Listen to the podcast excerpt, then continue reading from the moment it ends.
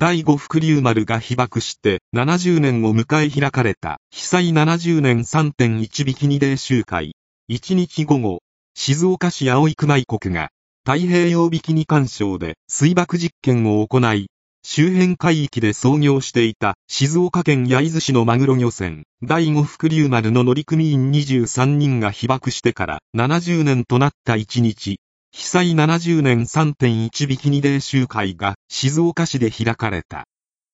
Japanese fishermen who died after being exposed to radiation from a U.S. hydrogen bomb test in the Pacific were remembered in Shizuoka Prefecture, central Japan, on the 70th anniversary of the incident Friday.